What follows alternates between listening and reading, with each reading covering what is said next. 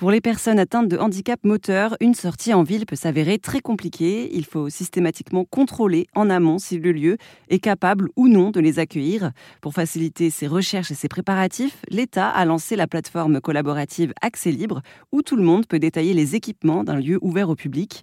Entretien avec Antoine Clérodi qui se déplace en fauteuil roulant pour Airzen Radio.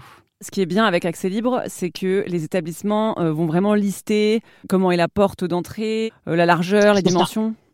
C'est vraiment tout détaillé, euh, toute l'accessibilité possible. Parce que l'accessibilité, c'est pas uniquement une rampe, c'est pas uniquement euh, une place de parking adaptée, c'est pas là les toilettes accessibles, il y a différents types d'accessibilité et donc du coup là on va pouvoir renseigner au maximum afin de soulager un peu les personnes handicapées mais aussi les aidants qui préparent euh, un voyage ou ne serait-ce qu'une sortie euh, pour aller au restaurant un soir. Parce qu'une sortie justement aussi simple pour les personnes non atteintes de handicap qu'aller au restaurant, combien de temps ça vous met de préparation voilà, pour prévoir une sortie pareille? Alors pour un restaurant, euh, il faut après quand on connaît les comment dire les, restaurants, ça va vite, mais sinon ça peut prendre une demi-heure, une heure. Parce qu'il faut se renseigner euh, déjà sur Internet. Ensuite, il faut passer le temps au téléphone. Euh, des fois, vous avez l'information pardon rapidement auprès de la personne. Des fois, non, elle est obligée de, de se renseigner, donc elle vous rappelle. Donc ça peut ça peut prendre des fois une demi-journée. Et je suppose que les voyages dans des villes que vous ne connaissez pas peuvent être source d'angoisse? Ah oui, complètement. Complètement, parce que c'est là qu'on se rend compte qu'on n'est pas autonome, malheureusement. C'est-à-dire qu'on est on est dépendant de, de, ces informations parce qu'effectivement on peut pas se rendre euh, comme ça dans un hôtel et réserver euh, euh une chambre classique. On peut pas se dire je vais dans telle ville et on sait que le, le, comment dire le réseau de transport est, accessible et donc on pourra visiter tous les lieux. Malheureusement c'est pas possible. On est obligé de travailler en amont sur cette information là. Est-ce que les hôtels, par exemple, qui sont vraiment accessibles aux personnes atteintes de handicap moteur, sont plus chers ou pas à la réservation? Alors, j'ai pas cette information-là, mais je ne pense pas. Par contre, vous parlez de, de cher, vous parlez des taxis. C'est-à-dire que moi, je peux pas prendre, par exemple, le, transport euh, en commun, un bus, le métro. Alors, je sais pas quelle est la valeur du ticket euh, à Paris, par exemple. C'est va 2 euros et quelques. Et, moi, je peux pas. Je suis obligé de prendre un taxi. Et une course, ça me coûte 20 euros l'aller. Vous voyez la différence Oui. S'il est là, s'il est là, encore une fois. Euh, et donc 20 euros, et donc c'est hyper cher, sachant que les personnes handicapées n'ont pas forcément tous les moyens, déjà de base de voyager, mais ça représente une somme non négligeable dans notre budget de transport. Moi, j'aimerais bien payer juste 2 euros et quelques euh, mon transport parce que euh, être comme tout le monde, c'est ça qu'on veut en fait, les personnes handicapées. C'est pouvoir être comme tout le monde et non pas effectivement débourser une somme d'argent importante parce que malheureusement, c'est pas accessible. Et pour revenir un petit peu à, accès libre, si euh, disons que je suis propriétaire d'un restaurant, bon bah qui n'est pas euh, qui n'est pas adapté hein, aux personnes au fauteuil euh, roulant, qu'est-ce que je dois faire? Quelle est la marche à suivre? Alors vous avez deux possibilités. Soit vous pouvez contacter directement Accès Libre.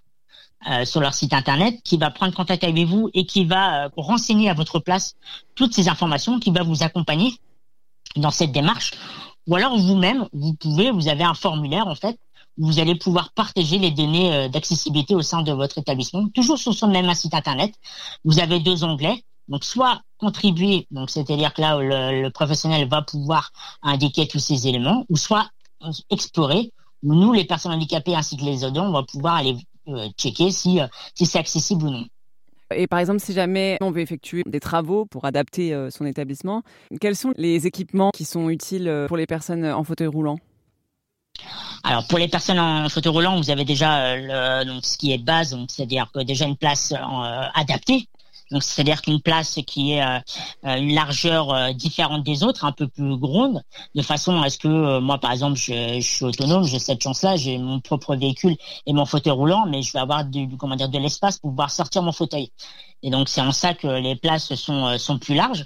Vous avez une rampe d'accès euh, si l'entreprise n'est pas ou l'hôtel n'est pas de plein pied. Et après, ça, va dépendre. Soit vous avez euh, comment dire des portes qui sont euh, extrêmement lourdes. Donc vous avez soit une aide humaine ou soit comment dire une sonnette, une sonnette de façon à appeler quelqu'un à l'intérieur qui, qui puisse vous ouvrir cette porte. Ensuite, par exemple, dans un hôtel, vous avez les chambres, donc c'est tout mettre à hauteur, les placards, les bureaux. Euh, ça va être euh, le salle de bain, c'est-à-dire de pas mettre de baignoire, ça va être des, douches de plein pied, ça va être euh, une barre pour se tenir dans la douche, pour utiliser les toilettes par exemple. voilà des des petits types d'accessibilité pour les personnes à mobilité réduite. Et est-ce que là, parmi tous les établissements de la vie courante qui, sont en ville, est-ce que certains types d'établissements sont plus adaptés que d'autres aux personnes en fauteuil roulant?